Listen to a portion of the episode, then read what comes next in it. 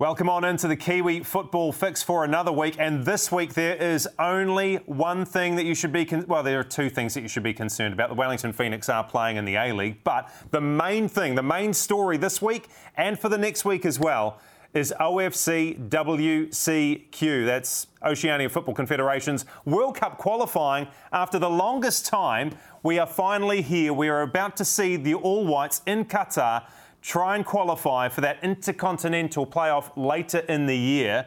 Seems a pretty good time to bring into the show the one, the only, the head coach of the All Whites, Danny Hay. Danny, great to see you, mate. How are you?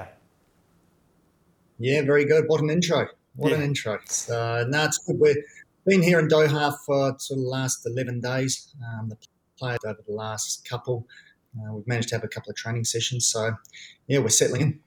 Danny, after all of the, the false starts, after all of the COVID delays, how ready are you and your All Whites for the, channel, the challenge that lies ahead of you? Oh, look, it, I'm not going to lie. It's been a it's been a real challenge.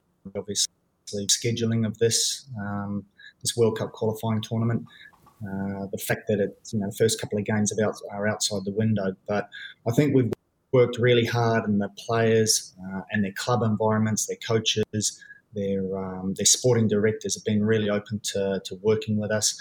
And I think we're, we're in a pretty good space that we've got a good group of players now that are, like I said, starting to arrive in Doha and getting ready for this first game against Papua New Guinea.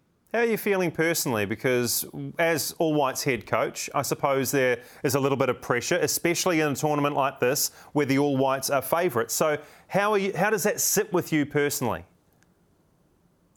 Well, look, I know exactly, you know, we're, we're expected to win, and the players are, are well aware of that. Um, so there is pressure on our shoulders. It's the first time we're, we're going in under my tenure where there's some, some real expectation.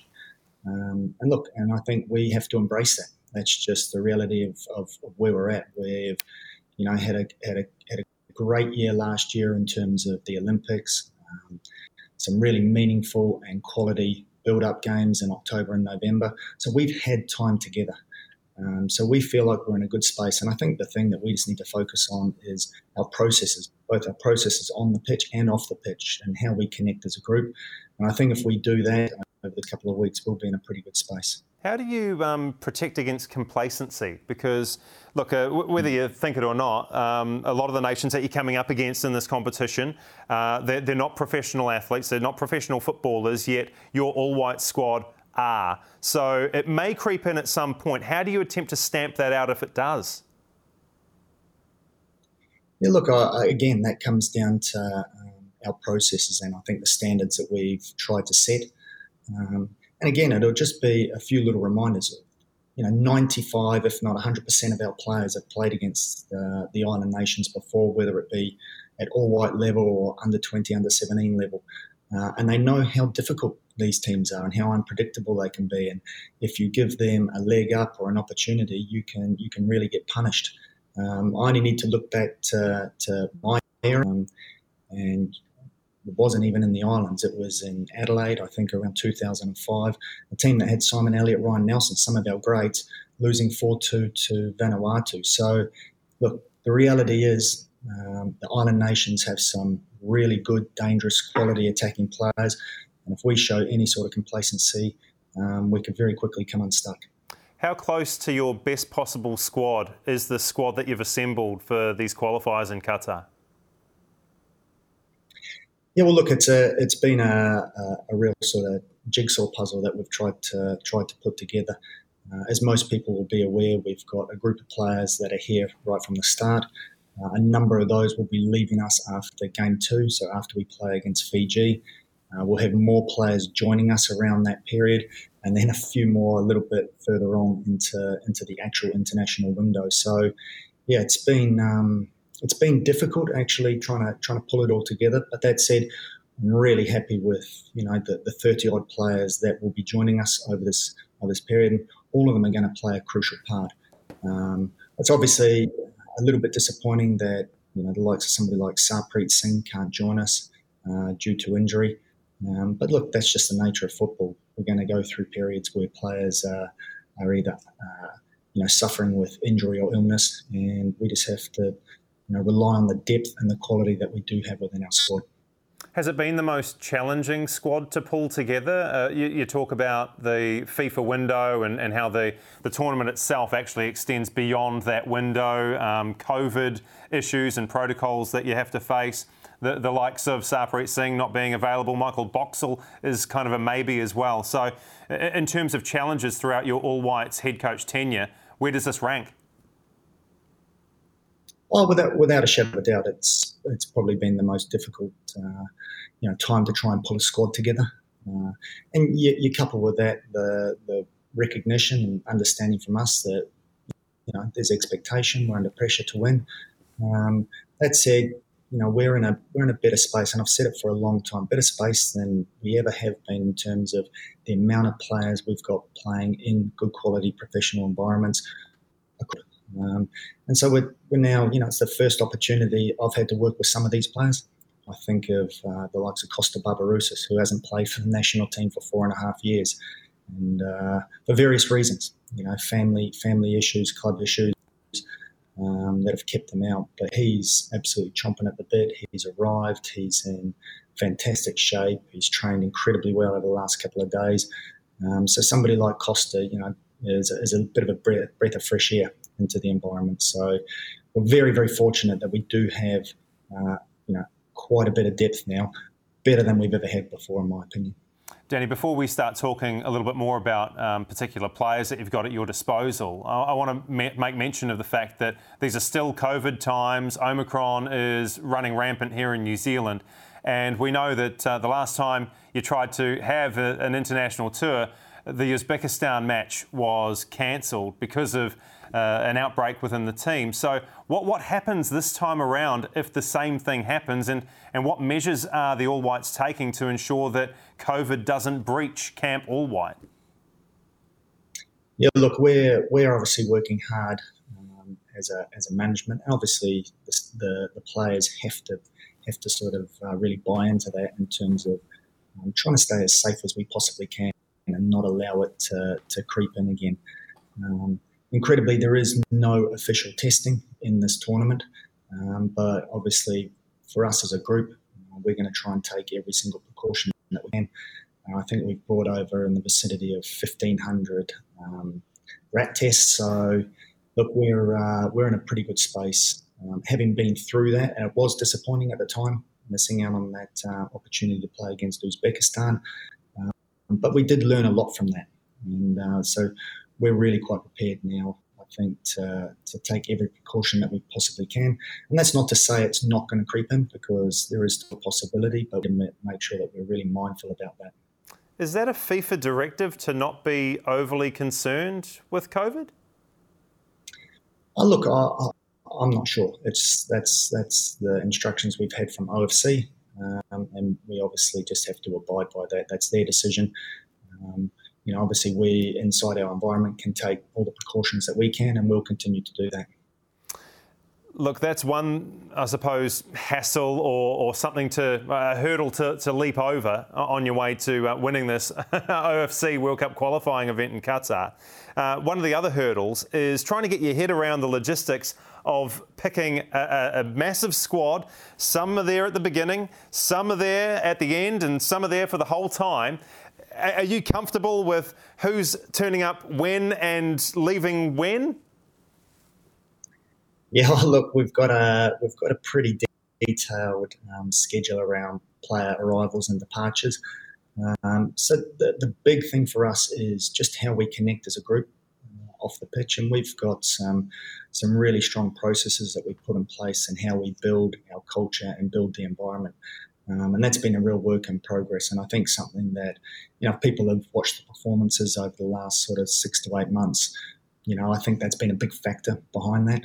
Um, so when players come into the environment, we'll go through a process where we welcome them, we connect, uh, and and hopefully, you know, that that pay dividends as players come and go because it's it's quite an unusual. Um, uh, time, I guess, for us. We've never had to do this before, where you've got so much disruption inside the squad. It's just something that we, we're going to have to deal with. We're aware that it was going to going to be this way. Um, so no excuses from our part. So for the players that join on March 19, how soon will they be able to play? Will they be up and running, ready for the Fijian game on the 22nd? Oh, look, we'll, we'll just take um, you know, each player as an individual. Uh, it'll depend on they last played, how many minutes they played, how they've travelled, how they feel after the travel, um, how well they've slept. Uh, you know, probably age will come into it as well. Um, look, so there's multiple factors, and so we can't sort of you know tar everybody with the with the same brush. We need to we need to look at each individual, and our medical team, which is world class, um, will advise the coaching staff. Um, I'll speak to the players individually, and we'll just make decisions based off the back of that. Chris Wood is one of the guys who's arriving late. And we know Chris Wood, he, he loves the All Whites, he loves representing New Zealand. How gutted is Chris Wood that he misses an All Whites game?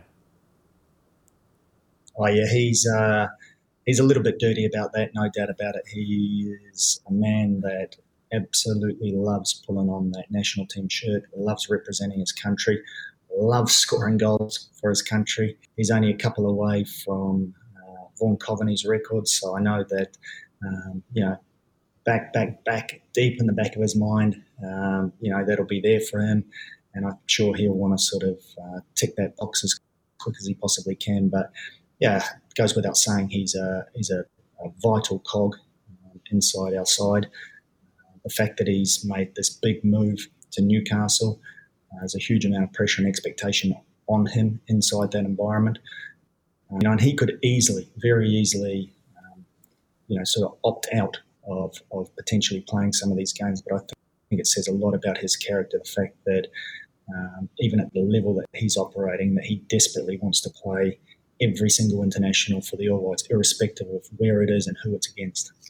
He's an absolute national treasure, Danny. We're all very lucky to have Chris Wood uh, playing for the All Whites. What, just quickly on him before we start um, looking at some other members of your All Whites squad, uh, ones who are there and who aren't. What, what's been your assessment of Chris's start to his Newcastle United career? Well, look, I'm I'm probably very similar to Eddie Howe in terms of not just looking at um, you know the amount of goals he's scoring, and think you've got to look at, at Woodsy and see what he does off the ball for the team and the work that he puts in. Um, you know, he's, he's for a big guy, he's pressing, trying to close down the opposition, not make it easy for them, close off those passing lanes. Um, but I think in possession, he's been a, a wonder for Newcastle um, in terms of just the way he can hold up the ball, um, bring teammates into the game, connect with players. Um, but it was awesome to see him score that, that first goal, obviously, against Southampton and just get that sort of monkey off the back. Uh, it was a it was a big money move, as we all know, and um, you know centre forwards in particular get judged by by their goals and their goal scoring record. So that was awesome to see. Hopefully, many more to come. Yeah, can't wait to see him in a white shirt for the All Whites uh, at this OFC World Cup qualifying campaign. Now, Danny, let's talk about some of the guys who aren't there. You mentioned Sarpreet Singh a little bit earlier on. Um, what's the state of his groin like, and, and how long is it going to take for him to recover from this injury? Because it seems to have been hang, hanging around for a little bit of time now. Yeah, look, and that's and that's probably why he, you know, we've collectively had to make this decision, and I've really been quite strong with him about uh, how he manages that, how he looks after himself. Uh, the reality is, you know, for me, I've been through that sadly on, on multiple occasions, having had groin, eight, groin operations. So I know exactly what he's going through and what potentially could be the outcome if he if he doesn't try and sort it very quickly. Um, and it's not something that he can afford to, to take risks with. It's not something that he can actually play through. So the fact that he's now having a, a solid rest, um, going to Austria for, for world class treatment, I think is really good. So, look, I, I, had a few texts with him a couple of nights ago. He said that better. He's going to start getting back into light running. Um, so hopefully, you know, over in Germany, they, they really manage this injury well. They look after him uh, because he's got a huge future in the game and he's so vitally important to us, as everybody will be well aware. Um, so we need we need a hundred percent fit Sarpreet Singh the next time he comes back into into the camp. Hopefully, that will be the intercontinental playoff. What's the cause of his issue with the groin there, Danny? Is it anything to do with because like when he when he left the Wellington Phoenix, he bulked up significantly. It's got nothing to do with um, excessive weight gain in the gym? It's not something to do with like overtraining uh, away from football. No, look, I, am not. I'm not. You know, uh, a qualified physio or uh, or, a, or a surgeon to make any sort of real assumptions around. I wouldn't that. trust you on my body, mate. now, from what I understand, it's um, it's just an it's just been an overuse injury. I think he he you know he, he got injured, but then just continued to, to try and work through it, both in the, on the training pitch and then with games, and it's just progressively got worse. So hopefully, it's you know like I said, it's not going to be something that hinders him long term, but he needs to be really careful about uh, I guess some of the decisions he makes and and how quickly he comes back into playing you know, a full 90 plus minutes. Looking to the heart of defence, Michael Boxall isn't there, but there's kind of like a wee asterisk next to his name because he might play. What are the chances of Michael Boxall being involved in this World Cup qualifying campaign? Look, and, and some of the, the, tough decisions that we had to make. Um, we tried to limit the amount of comings and goings that we possibly could, and really put faith in some of the players that could be with us the entire time. Uh, and people may or may not be aware, but Boxy, again, has been struggling with um, an injury for some time now. Uh, even last November and then January again, when he came into the windows, was anything but 100%. I think he sort of got forced, well, not forced, but encouraged to, to play the final series in the MLS last season, when probably he could have done with a rest. Uh, part and parcel of professional football, unfortunately. So he's he's feeling a lot better now. He's he's playing in the MLS. Um, the reality was though he wasn't going to get released until really quite late, and and knowing him and the amount of travel he would have had to have undertaken to get, he potentially would have only been available for one game. So look, we like I said initially, we we decided to put our faith in players that uh, had the potential of being with us for longer periods of time. Um, should the worst happen and we pick up a couple of injuries, Boxy is, because he is such a good man and such a good Kiwi, um, is really prepared to jump on a player and support the team as, as quickly as he possibly can. What a legend. Uh, just you talking about Sarpreet Singh and overuse of the groin, and that, that leads to his, his, issues there, and Michael Boxall having a, a, a semi long term injury as well, and, and keeping on playing through the pain where does the onus lie? Is it on the, the player themselves to say to the club, look, I'm actually in some, some strife here, I need some time off? Or uh, should the, the duty of care be to the players' team and management and say, look, you're not right, you need to sit down for a bit, Danny? Yeah, look, it's it's it's it's it's both. It's a it's a two way street, and I think it's particularly difficult for young players uh, to to voice their concerns and if we, you know, if we look at Sarpreet in particular, he's really determined to, to show what he is capable of in, in Germany. He wants to play at the highest level that he possibly. He wants to show that he's resilient, physically resilient, that he can keep backing up game after game. And that's just, again, like I said, uh, part and parcel of the expectations in a professional football environment. And it's tough. And that's where now, for young players in particular, it's very difficult to, to be able to voice that.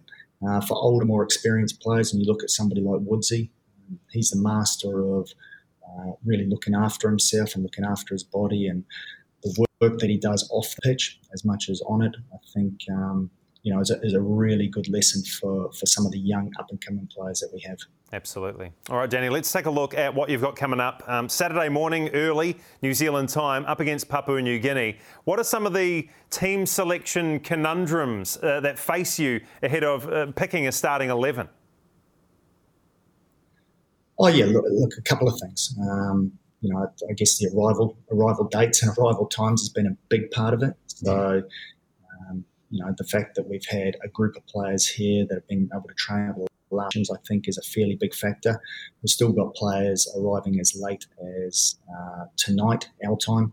Um, so somebody like Tommy Smith is arriving particularly late. Um, so a lot of that will go into into um, selection decisions, as well as how they've trained over, the, over these last couple of days. Um, the amount of game time they've had in their club environments of late. You know, are they capable of being able to play 60, 70 90 minutes. We can only make a maximum of five substitutes. Um, so all of that, as well as coupled with you know the opposition and what they're going to bring to the table, uh, we know that they've you know are most likely to counter attack us and counter attack us with real pace with the likes of David Brown, Tommy Semmy. They've got some some quality players that uh, you know, most New Zealand football fans will be aware of. So there's, there's multiple things that are going to go into it, but ultimately, you know, I think the squad that we've been able to assemble, there's only 18 or 19 of us at the moment. Um, you know, is still strong enough to, to win this game, to win this game well, should we put it forward. If I ask you very, very nicely, and uh, you, you, keep in mind that I'm a nice guy and, uh, you know, we know each other pretty well by now.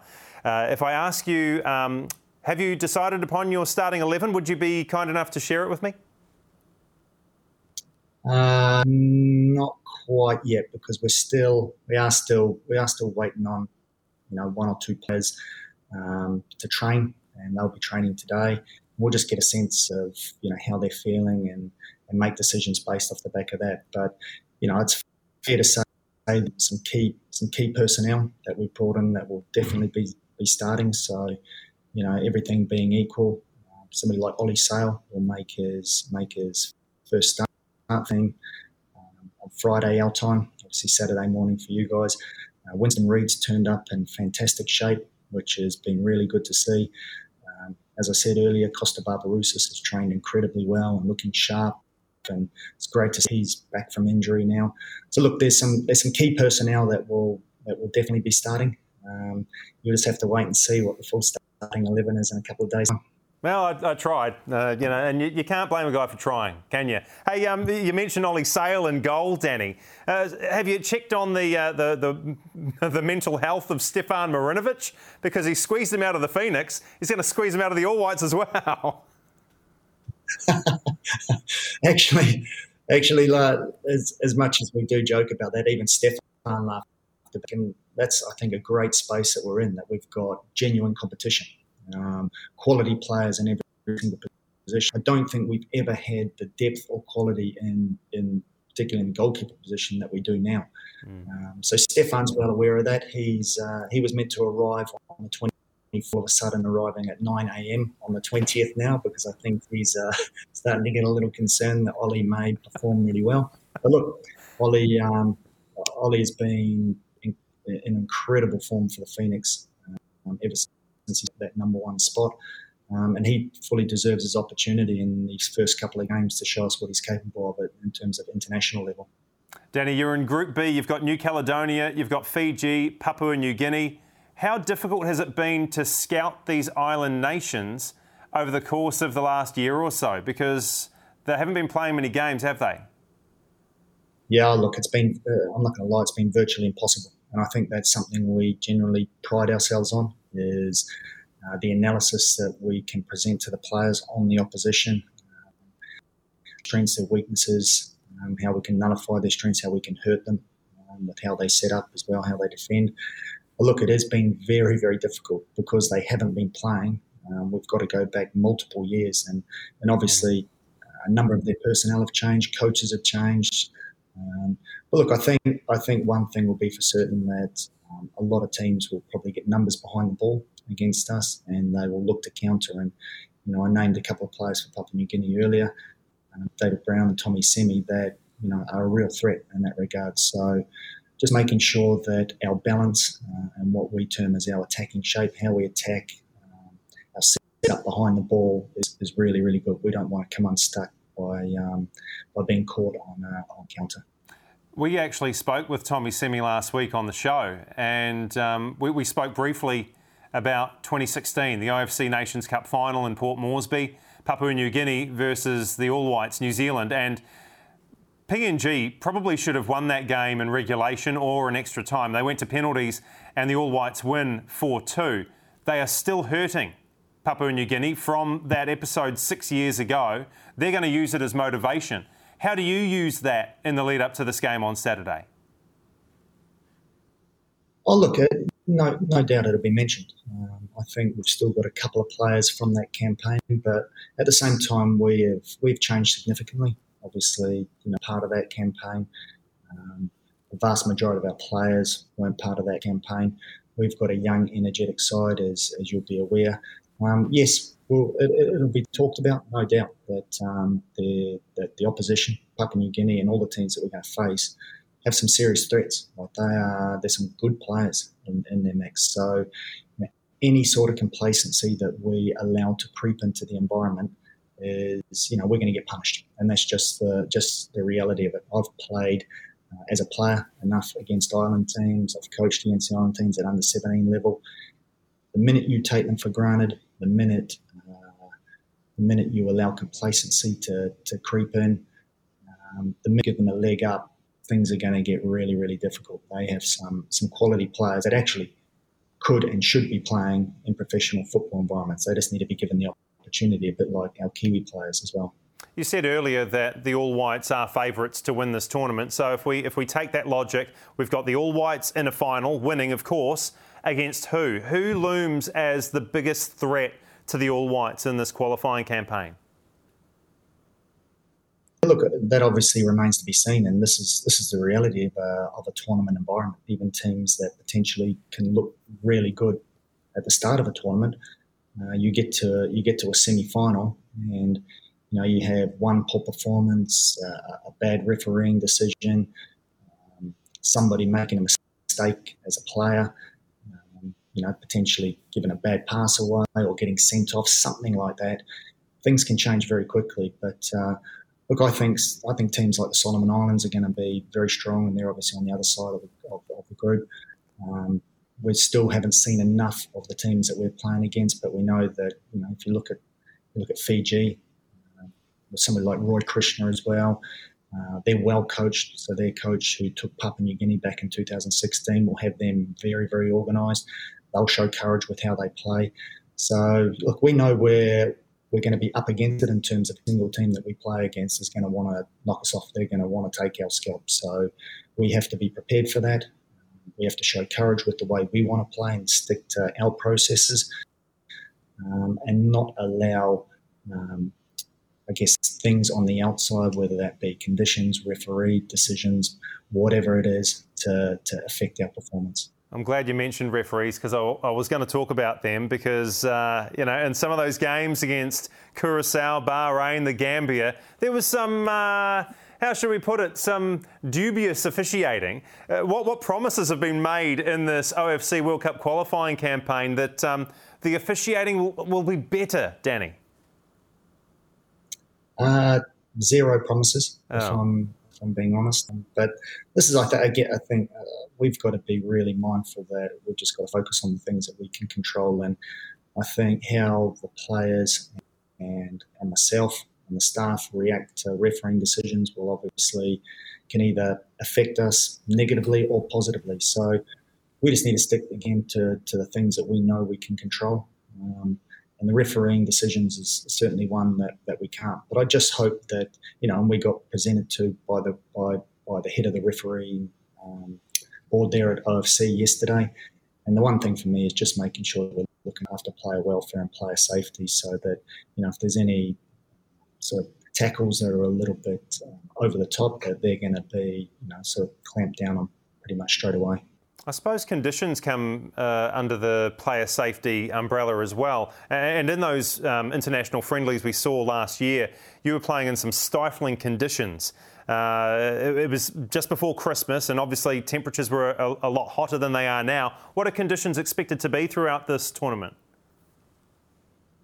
Yeah, look, it's been it's it really has been varying over the last couple of days. I think it's forecast for a really mild 25 degrees on Friday, um, which is which is really pleasing, obviously from our perspective, um, because we've got players playing in fairly cold environments at the moment, particularly the likes of Europe. Um, so look, it's it's it's a little bit of an unknown. The, some of the days have got up to you know mid to late 30s. Um, so hopefully we get a little bit lucky in that regard. Uh, obviously, the the island nations are, are, used to playing in quite hot, humid temperatures. Um, so that would be, I guess, something that know, would be a, a benefit for them if a, if the conditions did change like that. Um, that said, again, it's just another thing that, that we can't control, and we just have to deal with that. We've we've had enough experience in October and November with really quite tough stifling conditions, and obviously those players that were there with us at the Olympics in Japan uh, had to work their way through that as well. So, so no excuses on that on that front. All right. Well, look, you know, and I know, and pretty much everybody else knows that the All Whites are favourite for this qualifying campaign. But let's prepare ourselves for the worst case scenario. What happens if you don't win this qualifying tournament? I mean, the obvious one is we don't progress to the Intercontinental playoff, but what are the ramifications of an All Whites team that doesn't progress past this point in qualifying? Yeah, well, I, I don't come home. That's probably that's probably the first thing. Look, it's the reality is it's you know that's that's it's we're in a tournament and and things can happen, but we have to we have to take a positive mindset into it. We win, we want to win, um, so we just need to stick to, to that. And the reality is, you know, if that doesn't occur, then we just have to deal with the with the fallout. But from my point of view, it's you know, as long as we uh, are connected as a group and stay strong and not let any of the the white noise on the outside or other things that we can't control get in our way, then you know, then we'll perform to the level that we're capable of. Don't worry, mate. It'll be okay. And, and look, I need you to come back home, Danny, because the studio was so empty and lonely without you. Uh, it's great to have you on the call from Qatar, but I'd rather have you here sitting next to me. Look, um, once you get through this this qualifying campaign. And you're up against a, a CONCACAF nation. It might be Panama, it might be Costa Rica how much have you allowed yourself to think of and dream of that intercontinental one-off game? Oh, look, it, uh, I'd be lying if I said it, it, wasn't in the back of the mind. we obviously have to focus, you know, 100% on the job at hand, which is getting through this qualifying campaign. But once, you know, once we get there, and, and fingers crossed we do, um, you know, we'll, I've watched a fair bit of the likes of Panama in particular because they'd had a couple of big games against Curacao. So obviously, when we're doing our analysis work ahead of that, um, got to look at Panama a fair bit. So look, we're aware that um, you know any side coming out of Concacaf are going to be match hardened. They've got quality players that play in good environments around the world. Uh, we just got to, from, from my perspective, probably hope that Mexico and, and USA do their job over the next couple of uh, next couple of fixtures and, and qualify automatically. That said, if they don't, then you know I think we've got a squad that that goes into games fearing nobody. Um, so we're we're quite happy to take on whoever we get to face. The penultimate question for the Kiwi Football Fix today for you, Danny. Penultimate. That means there's one more to come, of course. For those who don't know what, what it means, I actually had to look it up in the dictionary, so um, that's why I've used it today. But um, the penultimate question is: Do you have a squad good enough at your disposal to make it back to Qatar in November for the World Cup? Oh, 100%. I think we do. I think we've got uh, a, group of players that are starting to obviously gel, get time together on the pitch and off the pitch. You know, a really good mix of some experience, um, players that have played at the highest level, been through big matches before with this exciting um, group of young talent that is starting to emerge. so, look, I, I 100% think we do. I think we've got the depth now even if we were to, to lose a couple of players to, to injury or to, to other things such as COVID, um, I'm still confident that we can give whoever whoever we come up against, whether it's in this tournament or beyond, uh, a really, really, really good run for their money. And finally, Danny, and that's great to hear. Finally, the last question, the, the ultimate question for Danny on the Kiwi Football Fix. Football fans on Friday night, Saturday morning, they've got a little bit of a conundrum, a little bit of a, an issue to solve. There's, uh, I'm, I'm, wondering how, how should we approach it because we've got the Wellington Phoenix in the A League, and that gets underway at 9:45 p.m. up against the Newcastle Jets. Then there's the All Whites PNG at 3 a.m. How, how would you handle this if you were back home? What would you do? I'd just have a little nap during the day and then do an all nighter no, no, nothing wrong with it. Surely I can have a little sleep then after that. Danny Hay all nighter. Danny, it's been awesome to catch up on the Kiwi Football Fix today, man. Uh, I wish you all the best. Not that you need luck or anything like that. Your quality alone will see you through this OFC World Cup qualifying campaign. Good luck for it, though, anyway. And thanks so much for your time, mate. Appreciate it. Good on you, Goran. Thanks for having me on. Good to hear from Danny Hay. And yeah, it's a massive Friday night, Saturday morning. Phoenix on Friday night. All Whites up against PNG on Saturday morning, 3 o'clock. We've got it all on Sky Sport. Enjoy the football, and we'll see you next time on the Kiwi Football Fix.